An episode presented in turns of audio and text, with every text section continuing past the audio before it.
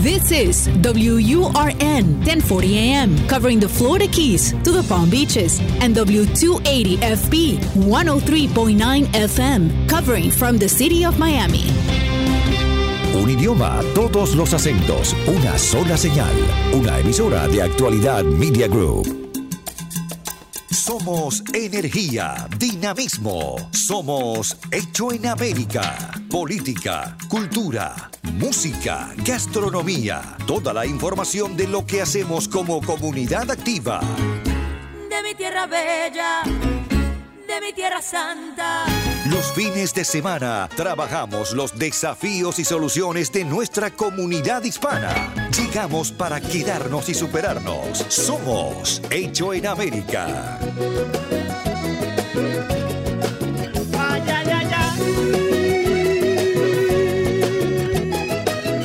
Muy buen fin de semana, ¿cómo le va? Bienvenido.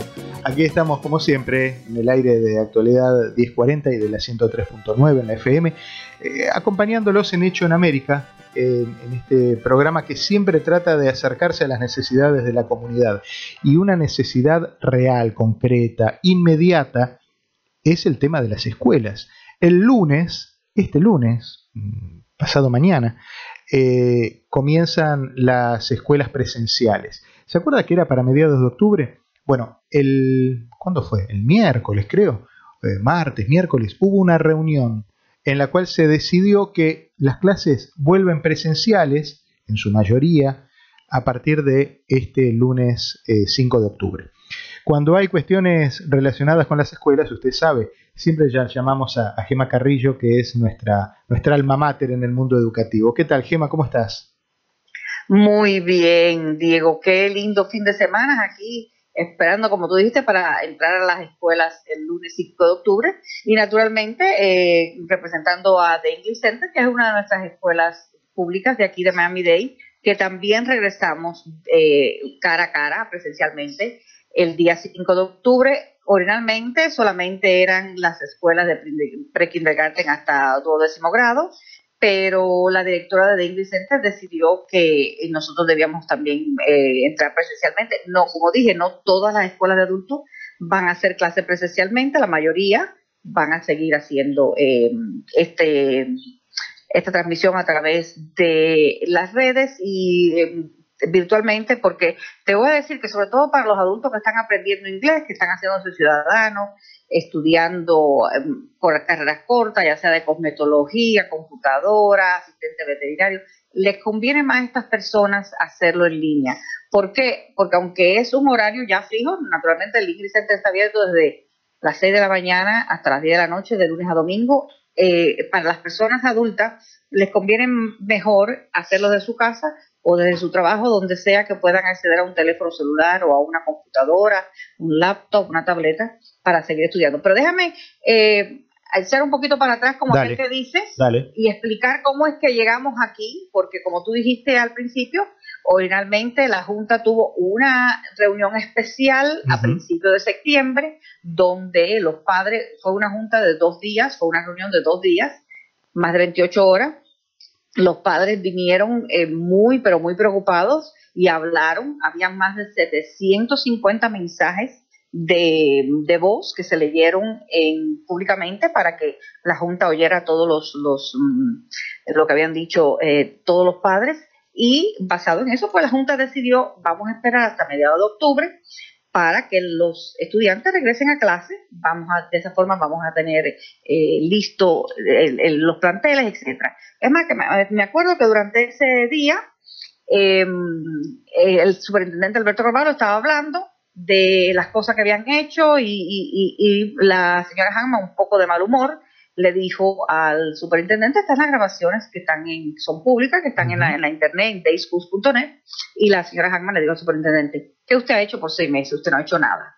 Y esa era la razón por la que se veían obligados a posponer las clases hasta mediados de octubre. ¿Qué sucede? Vamos, regresamos otra vez un poquito a, a finales del mes de septiembre, que recibe la Junta Escolar una carta del Departamento de Educación de la Florida, que naturalmente son los que están a cargo de comenzar las clases eh, a cierto... Eso, o, sea, o sea, todos los distritos escolares del, Estado de la Florida responden a ese Departamento de Educación. Y en esa carta del Departamento de Educación, el comisionado Richard Corcoran le dice al superintendente que tiene que regresar de acuerdo al plan que él había ejecutado a finales de julio. Y ahí es donde viene el, como se quiere decir, como el lío, ¿no? O sea, que, ahí es donde, por eso es que llegamos a donde estamos hoy en día. Que en ese momento es cuando la Junta, cuando se recibe esa carta, se entera de que en julio, cuando el sistema escolar de Miami-Dade reunió unos expertos, y no sé si tú te acuerdas de esa reunión, con claro, claro. donde se reunieron expertos médicos, ¿te acuerdas? Sí, sí, sí, sí expertos médicos, expertos de la comunidad y personas de diferentes eh, caminos que apoyan a nuestra comunidad y decidieron que iban a ver cuándo era la mejor manera de reabrir las clases. Bueno, en ese día, a finales de julio, el superintendente y su equipo administrativo le enviaron al Departamento de Educación una fecha de regreso a clases presenciales. Y esa fecha era el 5 de octubre. Claro, la Junta no sabía que esa fecha que envió el superintendente a el Departamento de Educación, que decía 5 de octubre, eh, la Junta no sabía nada de esa fecha, esa fecha se llegó sin permiso de la Junta y todo se hizo como aquel que dice oculto. Lo que sucede es que no solamente estaba oculto la fecha en que debíamos volver a clases presenciales el día 5 de octubre, pero tampoco se le informó a la Junta la plataforma que se iba a usar, que si ustedes recuerdan, a principios de agosto se dio a conocer que esta plataforma que se llama K12 era la que se iba a usar como la plataforma primordial y una de las cosas que Mrs. Hanman, que es la presidenta de la Junta Escolar, ha estado comentando y hablando desde el principio que la plataforma esta de K12, que fue la que se usó la primera semana, yo diría, de, las escuelas, que cuando estábamos haciendo clases virtuales, esta plataforma se le dijo a Miss Hanman y al resto de los miembros de la Junta, a los otros ocho miembros, que esta plataforma era solamente una de dos que el Estado estaba permitiendo que usáramos. Le dijeron a la Junta, se le dijo a la Junta, la, administración del sistema escolar representada por el señor Alberto Carvalho, se le dijo a la Junta que solamente se podía usar esa plataforma de K12 o la plataforma que usaba Florida Virtual School, que es una escuela secundaria virtual que existe hace varios años. Bueno, se decidió que K12, aunque eso lo decidió solamente el superintendente Carvalho. Nunca se le dijo nada a la señora Hackman, nunca se le dijo nada al señor Steve Gallon, que es el vicepresidente de la Junta, ni se le dijo nada a ninguno de los otros miembros de la Junta. Ahora, ¿qué sucede? Eh, ese compra o ese uso, ese acceso a tener el uso de K12 para el sistema de, de escuelas de aquí de Miami-Dade, le costó al distrito 15 millones de dólares. Supuestamente no se pagaron los 15 millones de dólares, pero ahora mismo estamos envueltos en una controversia debido a que K12 dio una donación de 1.5 millones de dólares a una organización con fines caritativos que controla el superintendente. Eso está bajo investigación, de eso en realidad no se debe hablar hasta que se llegue a un resultado, pero ahí estamos con K12, que naturalmente K12 no, estamos, no lo estamos usando en este momento para las clases virtuales, y claro, a partir del lunes hay algunos estudiantes que van a seguir en clase virtual y van a usar los métodos que están usando los maestros actualmente. Y también los que van presenciales, pues bueno, se usará lo que siempre se usa presencialmente. Todavía no se sabe exactamente cómo va a funcionar eso, pero ese es el plan. Lo que queríamos dejar aclarado era que el día que hubo la reunión esta especial que tú estás hablando, que fue donde se decidió que había que volver el día 5 de octubre, las personas que vienen a hablar, la, en la misma unión, el sindicato de maestros está diciendo que el Estado está como poniendo fuerza al distrito para que regrese el día 5 de octubre. Y le están echando la culpa al Estado, como que el Estado es nuestro enemigo, el Departamento de Educación se está portando mal con el sistema escolar, que no es justo con nuestros estudiantes, cuando en realidad la culpa no es del Estado. El Estado en realidad no tiene nada que ver con la decisión que tomó el distrito escolar. De nuevo, A finales de julio, el distrito escolar decidió que iban a volver el día 5 de octubre. Claro, esto lo hicieron sin permiso de la Junta. Cuando la Junta se reúne y toma una decisión y dicen vamos a regresar el día 14 de octubre, ya era demasiado tarde para cambiar la fecha. Y si se podía haber cambiado la fecha, había que hacerlo en ese momento. Pero la administración del sistema escolar no hizo nada para ajustar esa fecha.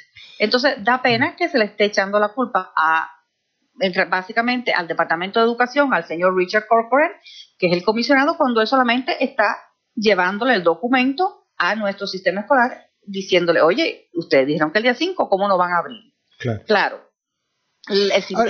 lo, que pasa, Gema, es que lo que queda ahí subyacente es que eh, hay se está planeando la apertura de las escuelas y se ha planeado siempre la apertura de las escuelas en términos políticos, ni en términos relacionados con la salud, ni en términos relacionados con, los chicos, eh, con los estudiantes, ni con los maestros.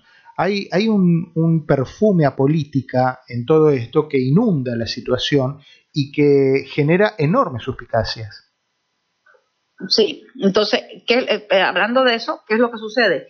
Cuando eh, el, Departamento de Educación de la Florida le presenta este documento al sistema escolar, le dice, si ustedes no están en las escuelas el día 5 de octubre, estamos mirando a multas. Y las multas, como tú dices, ya son multas financieras. Estamos mirando a unas multas entre 50 a 80 millones de dólares. Qué barbaridad. Qué. ¿Qué haría, frente, ¿qué haría frente quién? El, el distrito escolar de Miami-Dade el distrito escolar, sí, es que eso es una cosa, eh, eh, es graciosa, pero no es graciosa. Cuando los votantes de la Florida, con otra, otro problema que hubo hace años, cuando los votantes de la Florida decidieron que, que querían que hubiese un cierto número de alumnado por clase, se pasó una enmienda a la constitución del Estado. ¿Qué es lo que sucede? Que si hay más de 25 estudiantes por salón de clase, pues supuestamente eso no es constitucional. ¿Cómo reacciona el Departamento de Educación a ese tipo de exceso de estudiantes en una clase?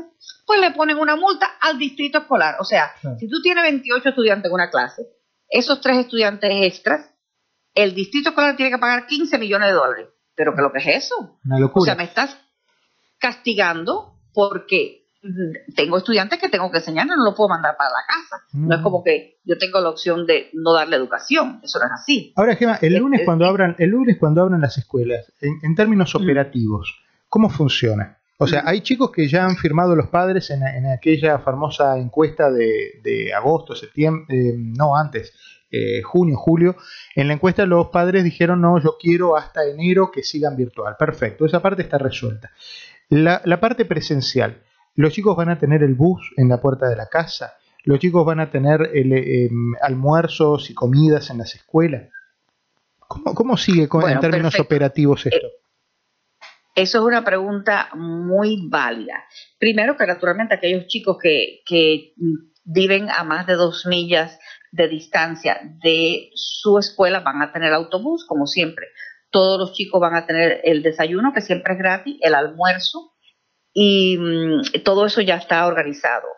Naturalmente, no todos los estudiantes van a volver el mismo día. En este momento, el día 5, que es el próximo lunes, van a comenzar los estudiantes de pre-kindergarten, kindergarten y primer grado. Y los estudiantes con necesidades especiales que están en un plan de estudios modificado, todos esos van a regresar el día 5 de octubre. Ahora, la próxima entrada va a ser el día 7 de octubre, que es el miércoles, entrarían los segundos, sextos, noveno y décimo grado. Y después, ya por último, el día 9 de octubre, se integrarían séptimo, octavo, undécimo y duodécimo. O sea que tenemos eh, cuatro grados entran el lunes, los, los más jovencitos. Después los grados intermedios de escuela primaria, los grados intermedio o comienzo de escuela secundaria. Y entonces, por último, ya los grados finales entran el viernes. Y eso es muy importante. Ahora, ¿cuál es el otro, la otra preocupación de los padres? La preocupación que tenemos todos es, que si están las escuelas listas. De eso, de eso vamos a hablar, de eso vamos a hablar en los próximos minutos. Estamos hablando con Gema Carrillo, estamos repasando no solo cuestiones que tienen que ver con el English Center, que con, de eso empezamos a hablar y de eso vamos a continuar hablando, porque hay mucha gente que, eh, sobre todo adultos, que quieren saber cómo siguen su, su preparación eh, educativa en distintas disciplinas, sino el tema de los, de los muchachos, de los estudiantes que se van a ir sumando a la escuela a partir de manera escalonada, como nos contaba Gema, a partir del próximo lunes.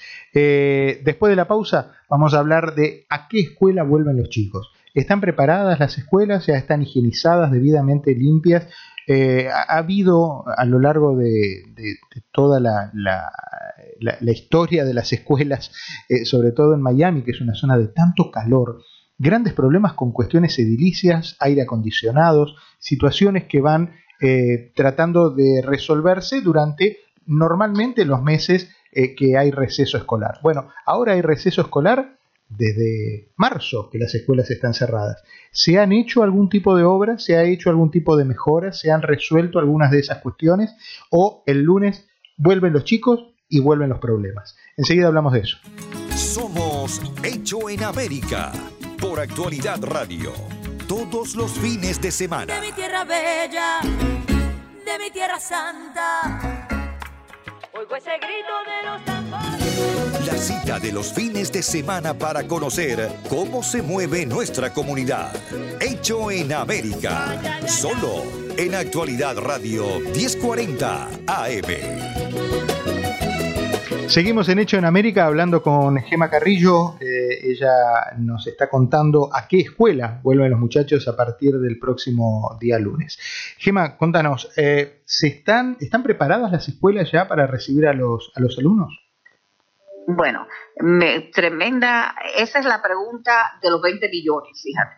Em, déjame explicarle primero a los padres que lo más probable es que ya en los días anteriores han recibido una tarjeta de notificación por correo postal para recordarle de cuál modelo de aprendizaje seleccionaron durante aquella encuesta que se hizo en julio. Si el padre no recibe una tarjeta, que no se preocupe. En el portal del niño, ahí hay una calificación que le dice MSO, que quiere decir que está en línea, o le dice eh, school, que quiere decir que va a estar en la escuela. O sea, las dos cosas. En el portal se encuentra. Ahora, esto es muy importante para los padres. Los padres pueden llamar al colegio o ir al colegio para que le den un formulario si quieren cambiarse de que el niño va a estar presencialmente o que va a estar en línea. Porque hay muchos padres que en el momento en que se hizo esa encuesta en julio, pues la situación era diferente. A lo mejor los padres estaban en la casa, no tenían trabajo y dijeron, bueno, yo quiero que el niño se quede en, en casa. Y ahora ya están trabajando, no quieren dejar a los niños solo en la casa y entonces ahora quieren que el niño vaya al colegio. Originalmente había un sistema híbrido que los niños iban al colegio como dos días y el resto del tiempo iban a estar en la casa. Una semana dos días, la otra semana tres días. Ese sistema se eliminó, no hubo suficientes estudiantes que estuvieran eh, eh, aceptándolo y los padres, naturalmente, y entonces ese eh, sistema se eliminó. Ahora, me he encontrado con padres, amigos míos con los que he hablado esta semana, que habían firmado para que los niños regresaran físicamente al edificio y les han notificado, lo sentimos, pero tiene que quedarse en la casa porque no hay espacio. ¿Qué es lo que sucede? Los padres tienen que tener en la escuela, de acuerdo a lo que dice el CDC, una distancia, los estudiantes tienen que estar sentados en una distancia de por lo menos tres pies, de tres a seis pies. Se hizo la matemática, se acomodaron los pupitres, eso es lo que hemos estado haciendo todo este fin de semana, y basado en el espacio que hay en los salones de clase, no hay suficiente espacio, entonces se le ha dicho a ciertos estudiantes, lo sentimos, pero tienen que irse para eh, la casa.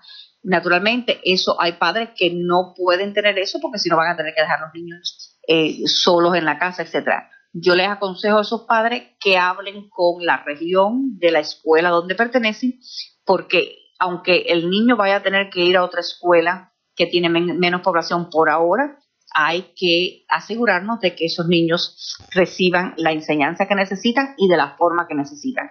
Así que los padres que estaban firmados para que los niños fueran a clases presenciales, se les ha dicho ahora que no, esa no es la última respuesta. Pueden hablar con la región, pueden hablar también con su representante de la Junta Escolar, de acuerdo al área donde usted viva, y ellos le van a ayudar para que usted reciba el tipo de apoyo que necesita para estar en la escuela. Ahora, vamos a decirte una cosa también. Eh, mm, muy importante recordar que nosotros en el English Center vamos a estar haciendo las clases presenciales, pero también si, si hay estudiantes que quieran volver a seguir a través de la computadora, también se va a tener esa oportunidad. Ok, perfecto. Eh, y en el English Center se van a dar eh, no solamente clases de inglés, sino el amplio abanico de oferta educativa que ustedes tienen habitualmente. Sí, entre ellos naturalmente eh, tenemos, Diego, las clases de aire acondicionado, que las personas que salen de ahí de mecánico de aire acondicionado tienen la posibilidad de tener unos sueldos bien, pero bien remunerados. También tenemos las clases de programación de redes de computadora, de reparaciones de computadora, de cosmetología, de cuidado de niños, de contabilidad.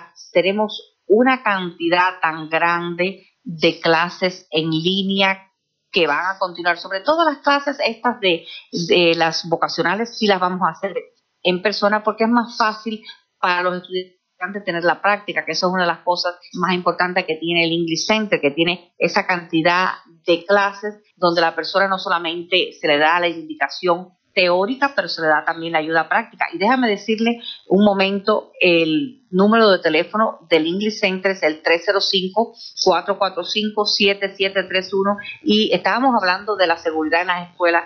Yo te voy a decir que en el English Center tenemos la separación, la directora ella de sus fondos compró eh, los, mm, las separaciones de plástico para tener en los salones de clase, para tener en las oficinas, en el piso, en todos los pasillos, están todo marcado, todo eso se hizo con tiempo, pero no mm. todas las escuelas tienen esa posibilidad. Primero, que muchas de nuestras escuelas son viejísimas. Hay poquitas escuelas que tienen, eh, por ejemplo, el aire acondicionado que se puede sacar del edificio para que se limpie el ambiente. Las únicas escuelas que tienen ese sistema de, oxigenación que fue hecho como parte del programa este de GOV que aprobaron los votantes en el 2012, las únicas escuelas que tienen ese programa diferente, que es un programa totalmente nuevo para el aire acondicionado, la protección del aire, para que no respiren ese aire ya contaminado, son Andrea Castillo, que es una escuela que acaba de abrir en el Doral, solamente tiene kindergarten y primer grado, son cinco salones de clase solamente que están funcionando ahora. Lake Stevens Elementary, que queda en North Lake, que se fue rehecho hace un par de años. Miami Palmero Senior High, que también fue reconstruida. Southwest Miami y North County K8 son las únicas escuelas que tienen ese sistema. Y tenemos 400 escuelas, imagínate cuántas escuelas necesitan estar al día. Pero bueno, pero ese, ese es uno de los temas. Ahora más que nunca es importante la ventilación y los sistemas de refrigeración en las escuelas. Si el lunes, cuando los eh, estudiantes lleguen, se encuentran con escuelas eh, donde no están dadas esas condiciones, eh, es, un, es un problema muy grande. Y la otra pregunta es, ¿Cuál es la sensación de los maestros?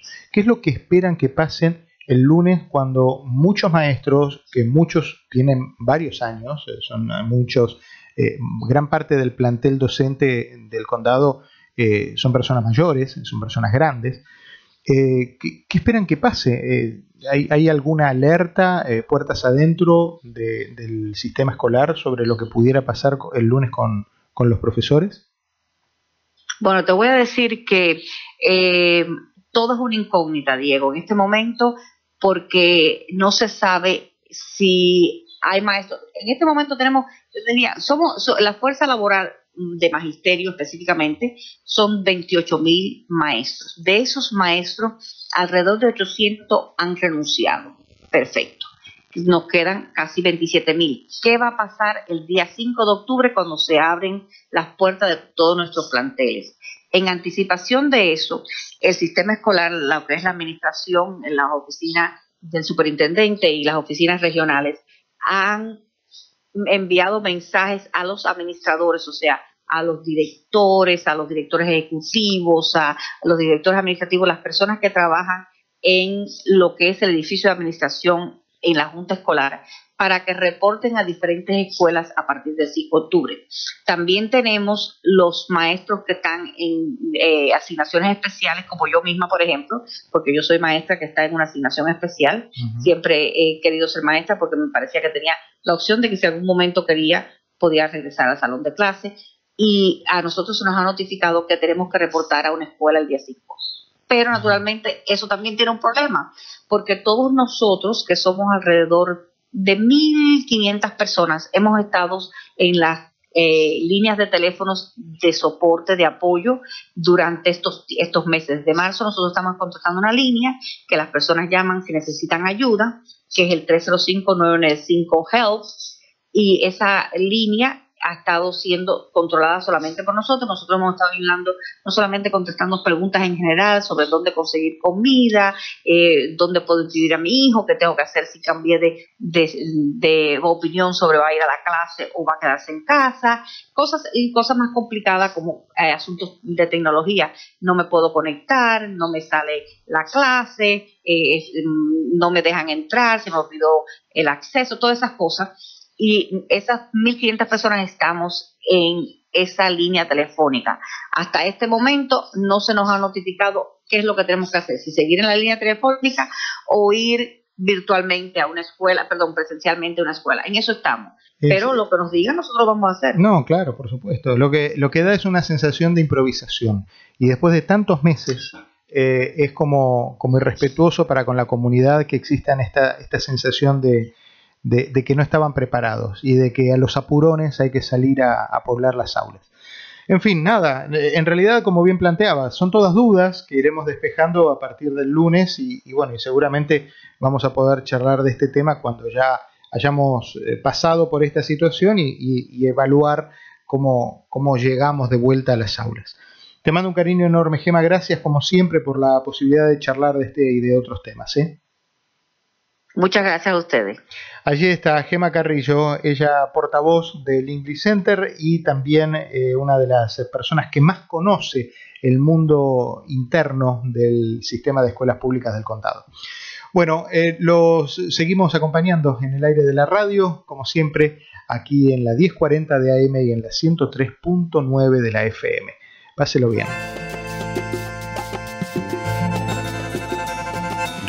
Las calles de una ciudad que hicimos propia.